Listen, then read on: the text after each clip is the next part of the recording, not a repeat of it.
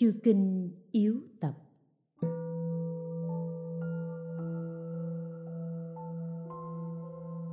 Mười tám chấm năm Thiền định. Mười tám chấm năm chấm một Lời dẫn. Thần thông thù thắng, nếu không có thiền định thì không thể sinh. Trí tuệ vô lậu, nếu không an tĩnh thì không thể khai phát. Cho nên kinh chép: chuyên tu thiền định sẽ đắc năm thần thông.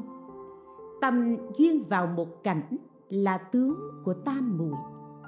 Sách Nho cũng chép: hãy để thân như cây khô, tâm như tro lạnh, không khất phục trước giàu sang, không nhục chí trong nghèo khổ, gửi tinh thần trong tĩnh lặng để thần thể ngoài trần ai. Cho nên nhiếp tâm vào một chỗ là rừng công đức, tán tâm trong khoảng khắc là la sát phiền não. Vì thế Thích Tử đàm quan hàng phục hổ dữ quỳ trước gối, tiền nhân loa kế để chim làm tổ trên đầu, nên biết bậc đại sĩ thường tu thiền định chẳng đoạn phiền não mà vào niết bàn, không bỏ đạo pháp mà thể hiện việc phàm phu. Lại nữa, hành giả phải khéo quan sát thân này, từ đầu đến chân có ba mươi sáu vật là chỗ chứa đựng tám vạn ổ vi trùng. Cho nên thân này vốn là bất tịnh, vô thường, khổ, không, phi ngã. Nhưng tâm tính của chúng sinh ví như khỉ, vượn, chạy nhảy, leo trèo, vui đùa, phóng dật. Nếu không biết nhắm mắt, kiềm thân, giữ tâm, nhiếp ý thì ngang ngược khó dạy, cứng đầu khó khuyên, quen chạy theo năm trần, trôi lăn trong ba cõi, rơi vào cạm bẫy của ngoại đạo, vướng vào tầm gậy của thiên ma. Lúc ấy mãi chìm trong biển khổ, vĩnh viễn đọa vào địa ngục sâu thẳm. Tất cả đều là do buông lung tinh thần, tán loạn tâm ý, tờ như ngọn đèn trước gió, ánh trăng trên mặt sóng, cứ chao đảo lay động, nhấp vô bồng bềnh. Bóng đã không rõ thì làm sao chiếu sáng được. Cho nên các điều ác từ đó mà giấy khởi, muôn điều thiện do đây mà tiêu diệt. Bởi không tu đoạn trừ lậu hoặc, luôn khởi tham sân, chưa chế ngự được vô tri, chỉ tham đắm lạc thụ, để cho lậu hoặc tranh nhau kéo đến làm chướng ngại thiền định. Các duyên đua nhau tụ tập, làm hại định tĩnh. Năm triền cái che tâm, cửa thiền định bị đóng kín. Sáu trần buộc niệm, vọng tưởng đeo đuổi, khác nào voi cuồng không mắc, vườn hoang gặp được cành. Cho nên phải luôn cảnh tỉnh tâm mình trong từng niệm. Khi vừa giấy khởi, đầu thể thấy niệm trước ác bèn ra sức lắng tâm, nhưng khi niệm sau thiện lại mặc tình theo ý làm ác. Vì thế luận ca ngợi bậc an định cả bốn mùa, kinh tán dương người chính định trong từng niệm, rồi sao mới có thể chính niệm vượt khỏi phàm tình. Nếu trái lẽ này bậc thánh cũng bó tay. Ngày nay vạn vật không thể tự nhiên sinh xuất mà phải nương vào các căn. Trong tâm nghĩ tưởng mới có cảm. Vì sao biết được như vậy? Bên trong có tâm cảm nhận. Sự vật bên ngoài mới phát sinh, hoặc do duyên theo ngoại cảnh làm cho tâm ô nhiễm.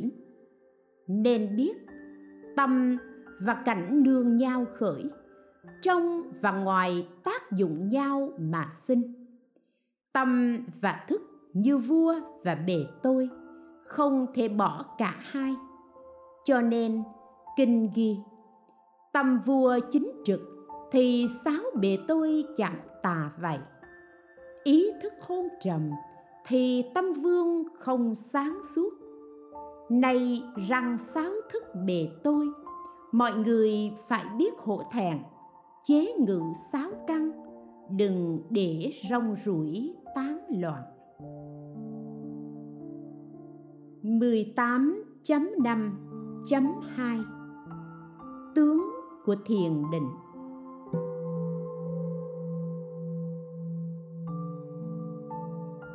Phẩm tâm ý trong Kinh Pháp Cú ghi: xưa lúc Phật còn tại thế, có một vị đạo nhân tu tập nơi gốc cây bên bờ sông. Trải qua mười hai năm, nhưng lòng tham vẫn chưa dứt, tâm ý rong ruổi, chỉ nhớ tưởng đến sáu dục: mắt đắm sắc, tai thích tiếng, mũi nhiễm mùi, miệng tham vị, thân ưa cảm thụ, ý duyên theo pháp trần. Thân tuy ngồi yên mà tâm chưa từng dừng nghỉ, nên mười hai năm vẫn không đắc đạo. Phật biết đã đến lúc độ cho ông ấy, nên hóa làm một sa môn đến ngồi cạnh ông ta. Lát sau trăng lên, một con rùa dưới sông bò đến bên gốc cây.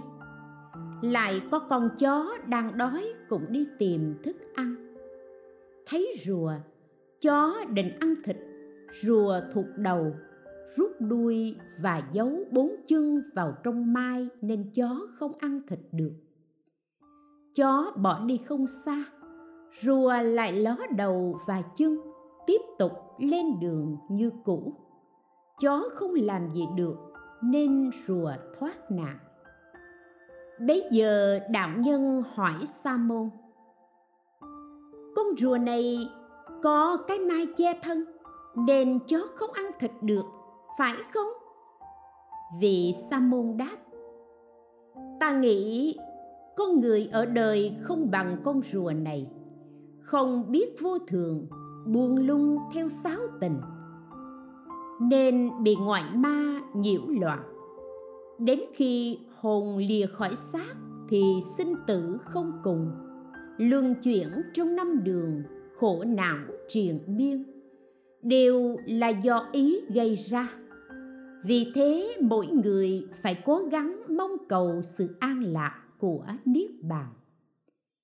Thế rồi vị sa môn nói kệ: giấu sáu căn như rùa, giữ ý tự dự thành, dùng trí tuệ đánh ma, quyết thắng không lo sợ.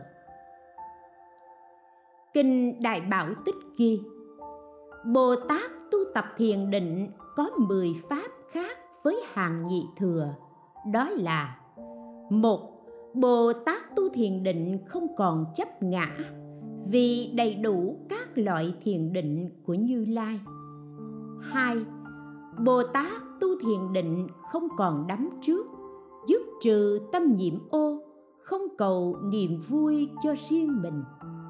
Ba, Bồ Tát tu thiền định đầy đủ các thần thông, biết rõ các tâm hành của chúng sinh.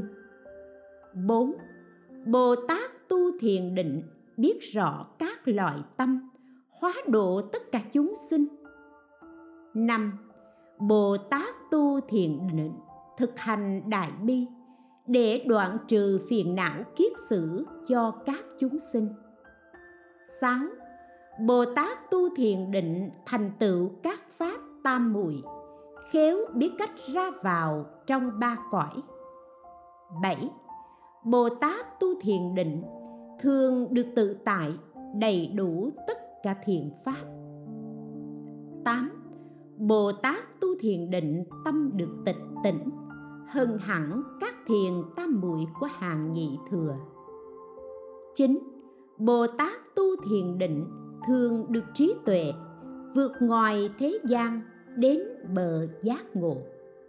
mười. Bồ Tát tu thiền định có khả năng làm chính pháp hưng thịnh, tiếp nối tam bảo không để đoạn dứt.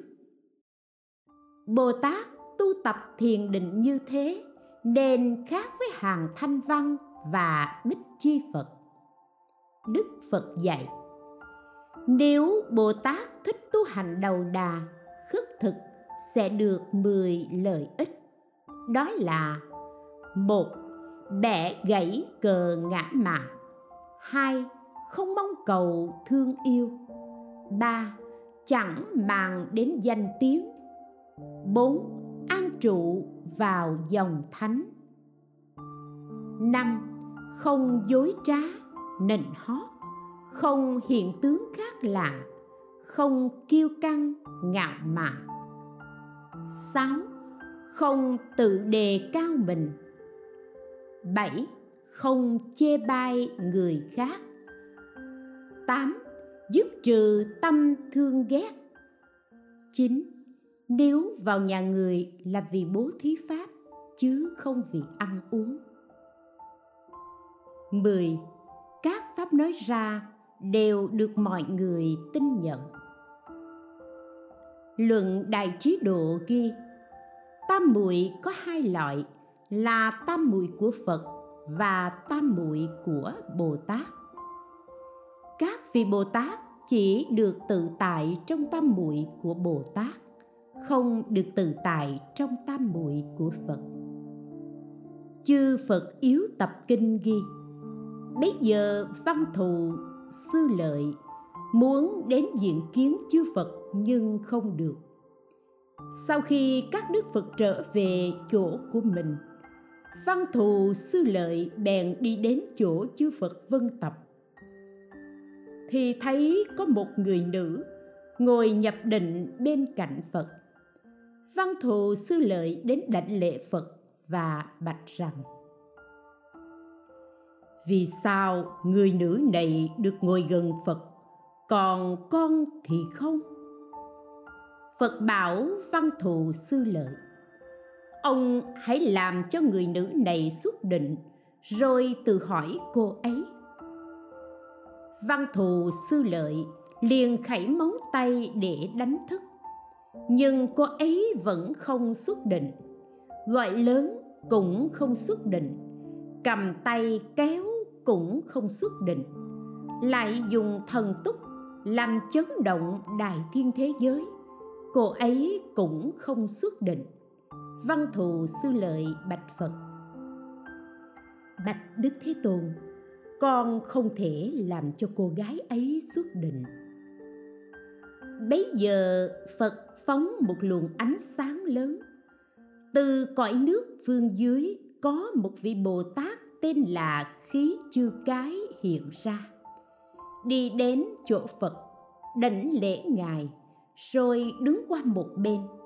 Phật bảo Bồ Tát Khí Chư Cái: ông hãy đánh thức người nữ này. Vâng lời Phật, Bồ Tát Khí Chư Cái khẩy móng tay, người nữ này liền xuất định. Văn Thù, Sư Lợi bạch Phật: vì nhân duyên gì mà con làm chấn động cả ba nghìn đại thiên thế giới cũng không thể làm cho người nữ này xuất định, còn Bồ Tát Khí Chư Cái chỉ khẩy móng tay một cái, cô ấy liền xuất định. Đức Phật bảo Văn Thù, Sư Lợi: ông nhờ người nữ này mà phát tâm Bồ Đề. Người nữ này nương Bồ Tát Khí Chư Cái mà phát tâm Bồ Đề, vì thế ông không thể làm cho cô ấy xuất định. Ông chưa đầy đủ công đức tam muội của chư Phật, còn Bồ Tát Khí Chư Cái đã được tự tại trong tam muội. Ông mới vào được chút ít tam muội của Phật nên chưa được tự tại. Ở đây chỉ trích dẫn một vài đoạn kinh nhằm khen ngợi pháp tu thiền định. Nếu muốn biết rõ cách tọa thiền, nghi thức pháp quán của Đại Thừa và Tiểu Thừa, thì trong bộ quán môn gồm mười quyển có ghi đầy đủ. Người học tự tìm xem, ở đây không trình bày hết được. Trong hai loại trang nghiêm, trí tuệ là tối thắng. Trong ba phẩm thứ đệ, trí tuệ là ngu si. Cho nên kinh ghi: năm độ trước nếu không có trí tuệ thì tợ như người ngu, kẻ mù. Sở dĩ ba nhã hơn hẳn các pháp thế gian là vì có công năng phá trừ các hữu. Thích Luận lại chép: Phật là mẹ của chúng sinh, ba nhã là mẹ của chư Phật. Thế thì trí tuệ là bà của tất cả chúng sinh. Cho nên ngoại thư có ghi: thông minh, trí tuệ, khiêm cung, sáng suốt mới đúng là đức của phóng huân. Nhân, nghĩa, lễ, trí chính là đạo của tuyên ni. Thế nên pháp trí tuệ này không thể không tu học, nhân giải thoát ấy không thể không huân tập.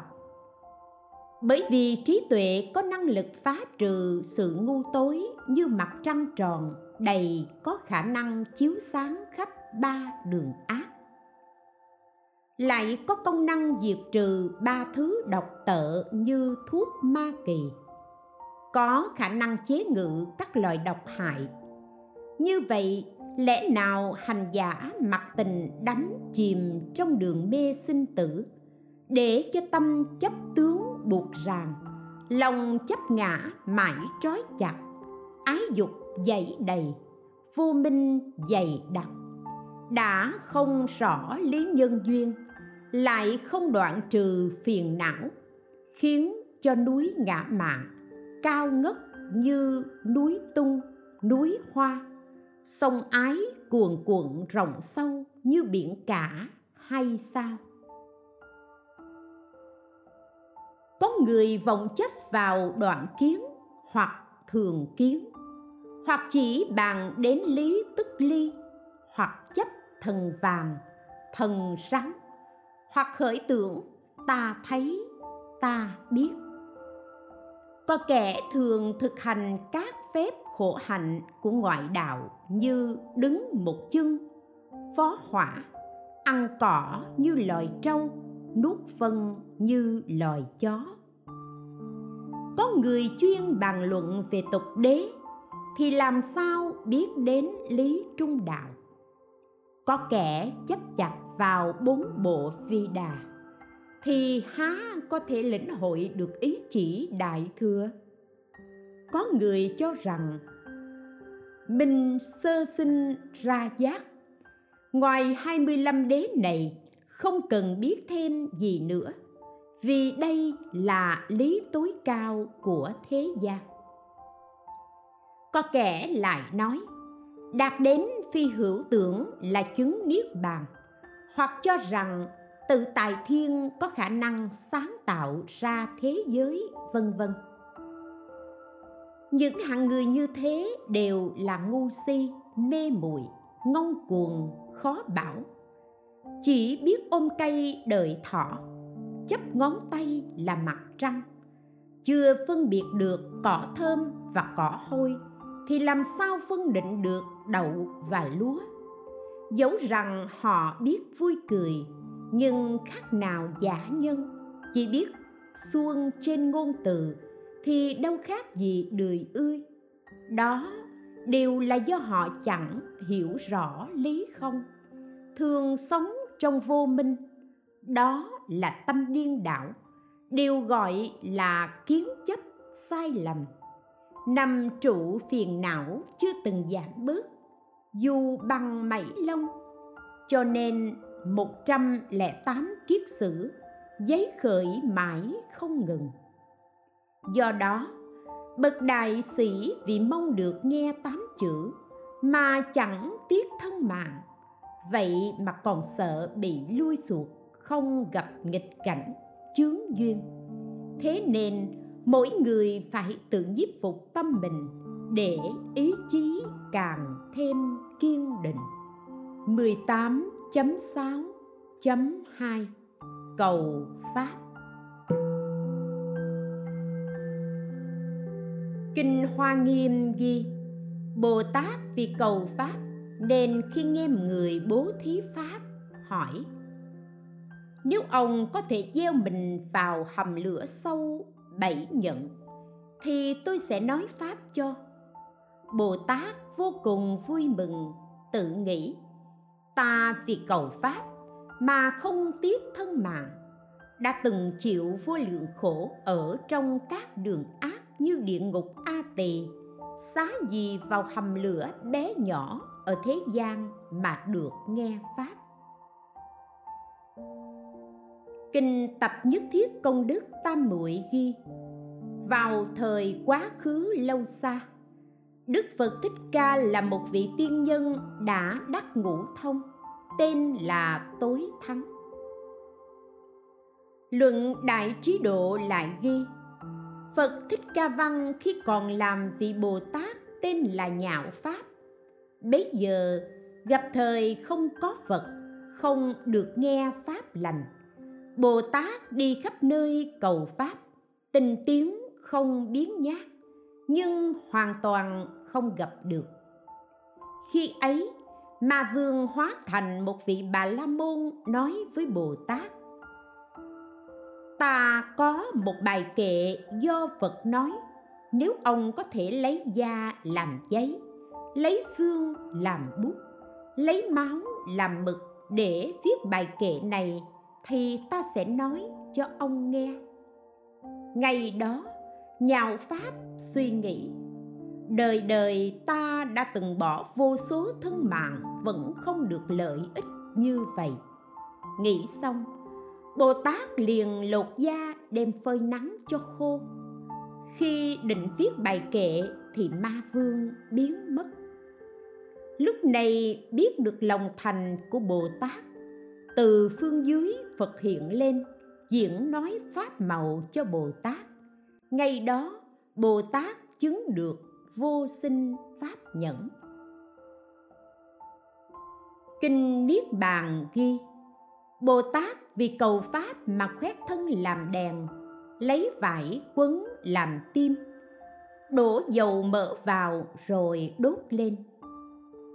Đang lúc chịu khổ cùng cực như vậy, Bồ Tát vẫn tự nhủ mình: Nỗi khổ này so với cảnh khổ ở địa ngục chưa bằng một phần trong trăm nghìn vạn lần. Trong vô lượng trăm nghìn kiếp, thân này đã chịu đau khổ cùng cực mà vẫn không được lợi ích gì. Nếu không chịu được chút khổ này thì làm sao cứu vớt chúng sinh đang đau khổ trong địa ngục? Khi Bồ Tát Ma Ha Tát khởi quán như vậy thì thân không biết đau, tâm không lui sụt, không dao động cũng không lay chuyển. Bấy giờ Bồ Tát tự biết rõ: Ta nhất định sẽ đắc quả A Nậu Bồ Đề. Lúc này tuy chưa dứt sạch phiền não, nhưng vì cầu Pháp nên Bồ Tát bố thí cho chúng sinh đầu, mắt, tủy, não, tay, chân, máu, thịt, lấy đinh đóng vào thân, gieo mình nơi vách núi, xả thân vào hầm lửa. Tuy Bồ Tát chịu vô số thống khổ như thế, nhưng tâm Ngài vẫn không lui sụt, không dao động, cũng không lay chuyển. Bồ Tát nhận biết: Nay ta đã có tâm không lui sụt thì nhất định sẽ đắc quả A Nậu Bồ Đề. Kinh Đại Tập ghi: Bồ Tát vì nghĩ của một chữ một câu mà đem châu báu trong mười phương thế giới dâng cúng Pháp Vương.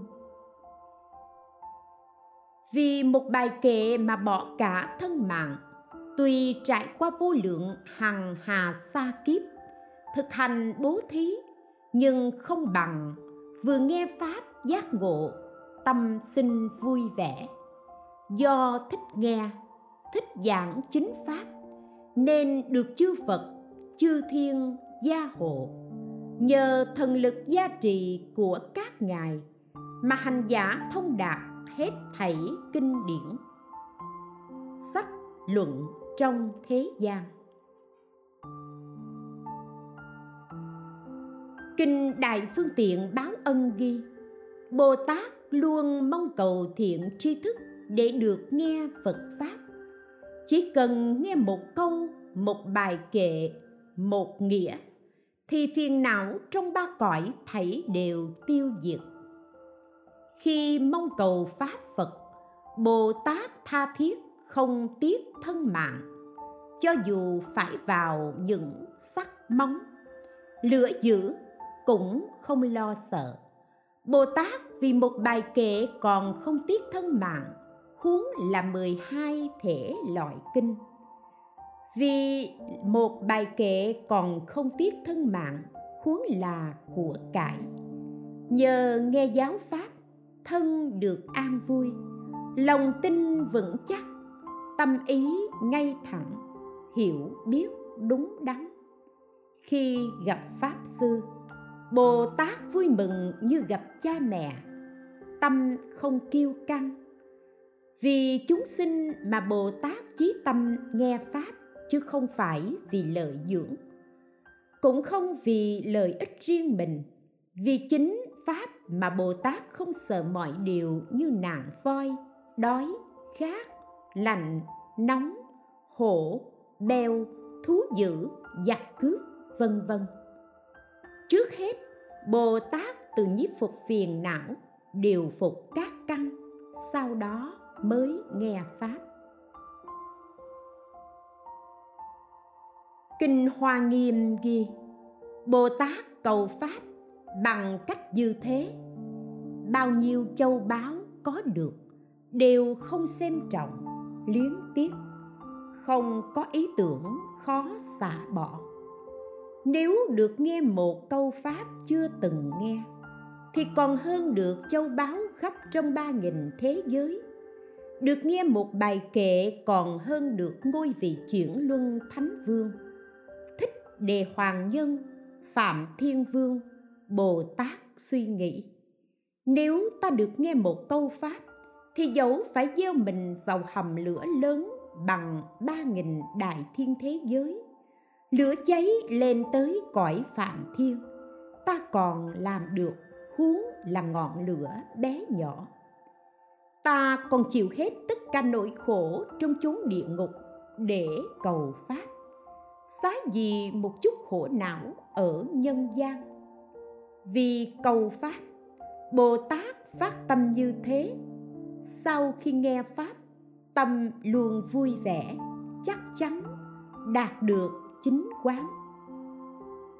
Kinh Tăng Nhất A Hàm ghi: Nếu không xa lìa sáu điều này thì không thể dứt trừ trần cấu, được pháp nhãn thanh tịnh.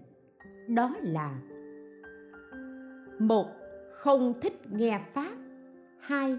Tuy nghe Pháp nhưng không chú tâm lắng nghe. Ba. Không vì sự hiểu biết mà nghe Pháp. Bốn. Không chịu khó tìm cầu Pháp chưa được nghe. Năm.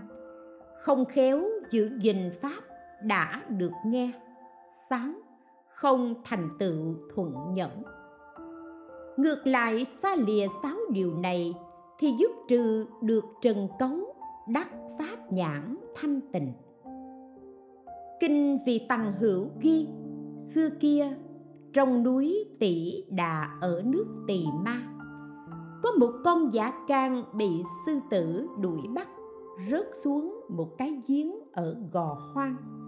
Trải qua ba ngày vui vẻ chấp nhận cái chết, dã can bèn nói kệ: Cả đều vô thường, tiếc không cho sư tử, sao lúc thân gặp nguy, tham sống chết lãng phí. Vô ích đáng giận rồi, còn làm bẩn giếng người, tám hối mười phương Phật, xin soi xét lòng con. Các nghiệp ác đời trước, kiếp này xin trả hết. Từ nay gặp Minh Sư, tu mãi đến thành Phật. Để thích nghe bài kệ, liền cùng với tám mươi nghìn chư thiên đến bên giếng nói: đã từ lâu chúng tôi không được nghe thánh giáo, ở mãi trong chốn tối tăm. Những lời kệ vừa rồi thật cao siêu, xin Ngài giảng lại cho chúng tôi nghe. Dạ Can đáp: Đế thích thật vô lễ, không biết phép tắc. Pháp sư ở dưới, còn mình thì ở trên, hoàn toàn không biết cung kính, mà đòi học hỏi yếu chỉ của giáo pháp. Đế thích nghe vậy, liền thả áo trời xuống, kéo Dạ Can lên khỏi giếng và cúi đầu sám hối. Đế thích nhớ lại xưa kia từng thấy người ở trần gian trải tòa cao trước, sau đó mới thỉnh pháp sư. Bấy giờ chư thiên liền cởi y báu xếp làm tòa cao. Dạ Can bước lên tòa nói: có hai nhân duyên lớn, một là thuyết pháp giáo hóa trời người được phúc báo vô lượng, hai là báo đáp ân bố thí thức ăn được phúc báo vô lượng. Đế thích hỏi: cứu Ngài thoát khỏi nguy hiểm dưới giếng, công đức ấy rất lớn, vì sao ân ấy không bằng? Dạ Can đáp: sống chết tùy theo quan niệm mỗi người. Có người tham sống, có người thích chết. Có người ngu si không biết sau khi chết sẽ sinh lại kiếp khác, nên sống không đúng theo Phật Pháp, không gặp Minh Sư. Người này tham sống sợ chết, sau khi chết bị rơi vào địa ngục. Người có trí tuệ quy kính tam bảo, gặp bậc Minh Sư, bỏ ác làm lành.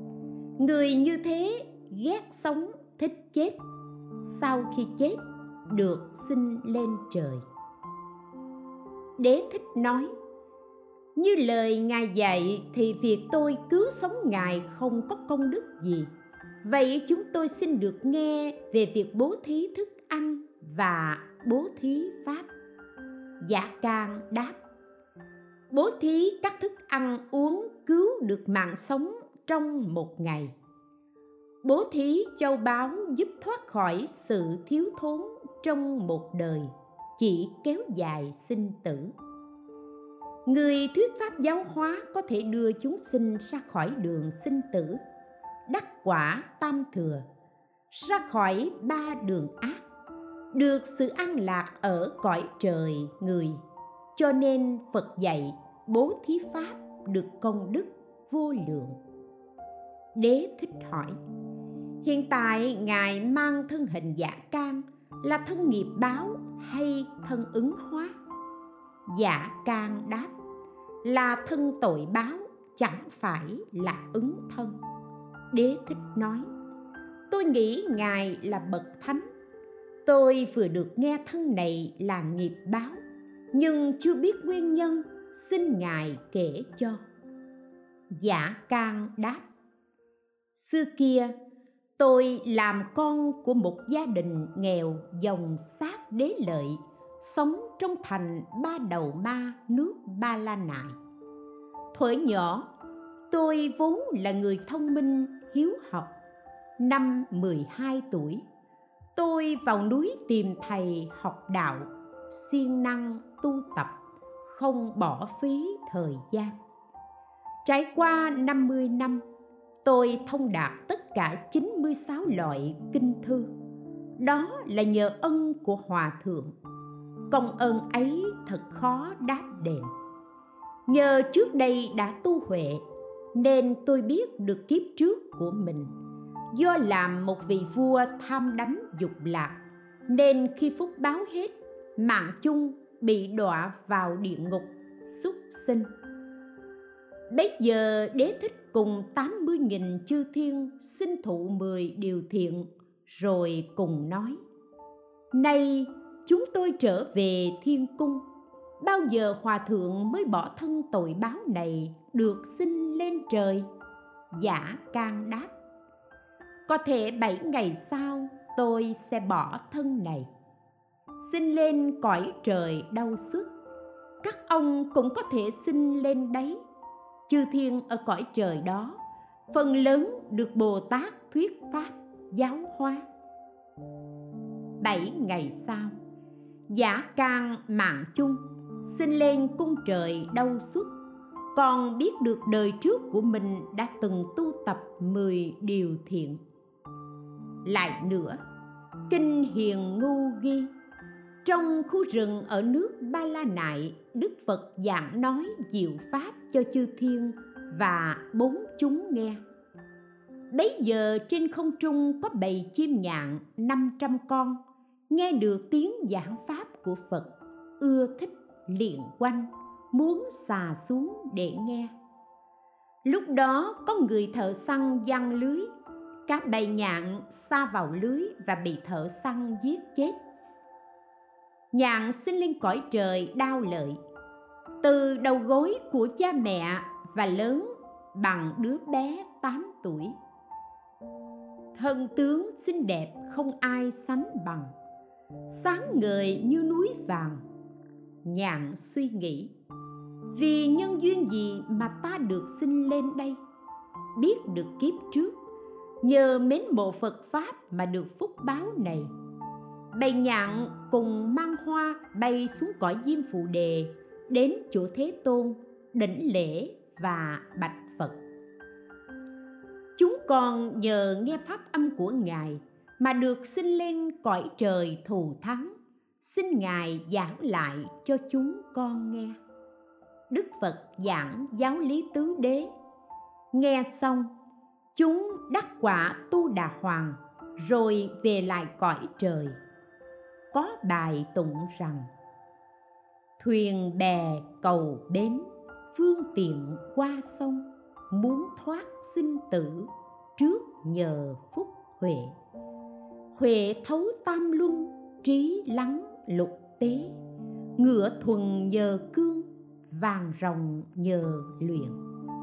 Vật sạch nhờ nước, thảo hệ tỳ kheo, ngũ nhẫn là thềm, tứ cần chuyên nhất. Sống tâm lắng trong, bụi lòng vũ sạch, nghiệp duyên đã hết, đạo tràng là đây. Như Chơn dịch.